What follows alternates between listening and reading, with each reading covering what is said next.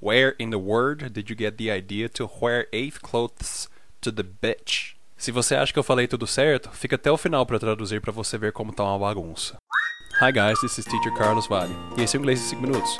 No episódio de hoje vamos falar sobre algumas das palavras em inglês mais comuns de se pronunciar errado. Well, teacher, can you make the title any longer than that? Ô professor, não dá para você fazer o título ser um pouco mais comprido, não?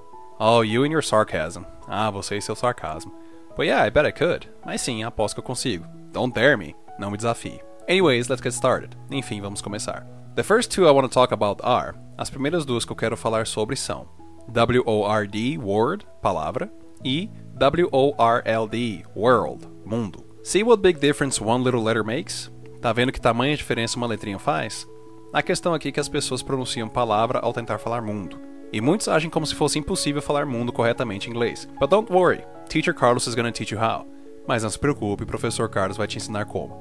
A primeira coisa que você tem que entender é que, apesar de ambas palavras serem escritas com as mesmas três primeiras letras, a pronúncia muda logo de cara. W-O-R-D se fala word mesmo, como muitos já sabem. Mas para falar mundo, você primeiro tem que falar we, depois world.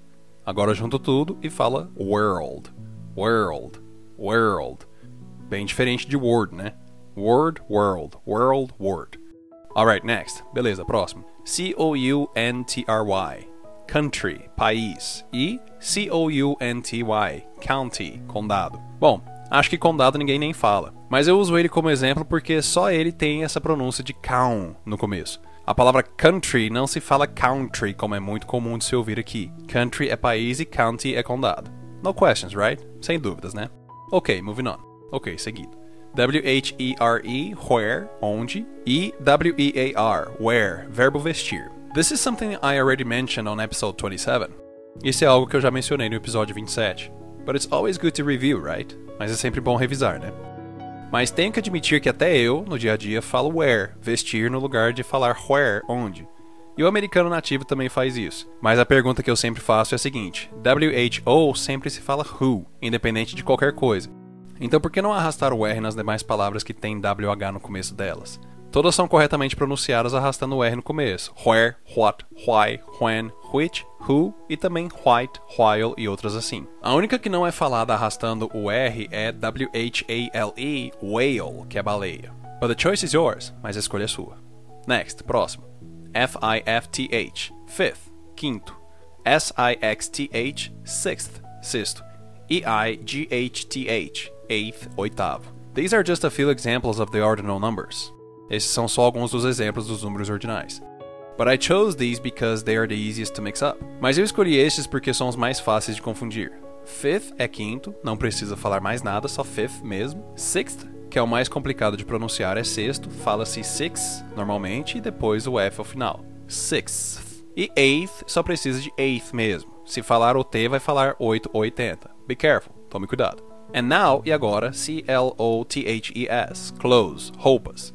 E é assim mesmo. Parece que eu estou falando o verbo fechar em inglês, mas como o TH seguido de S é muito difícil de pronunciar, ficando clothes, é muito mais comum falar clothes. I need to wash my clothes. Preciso lavar minhas roupas.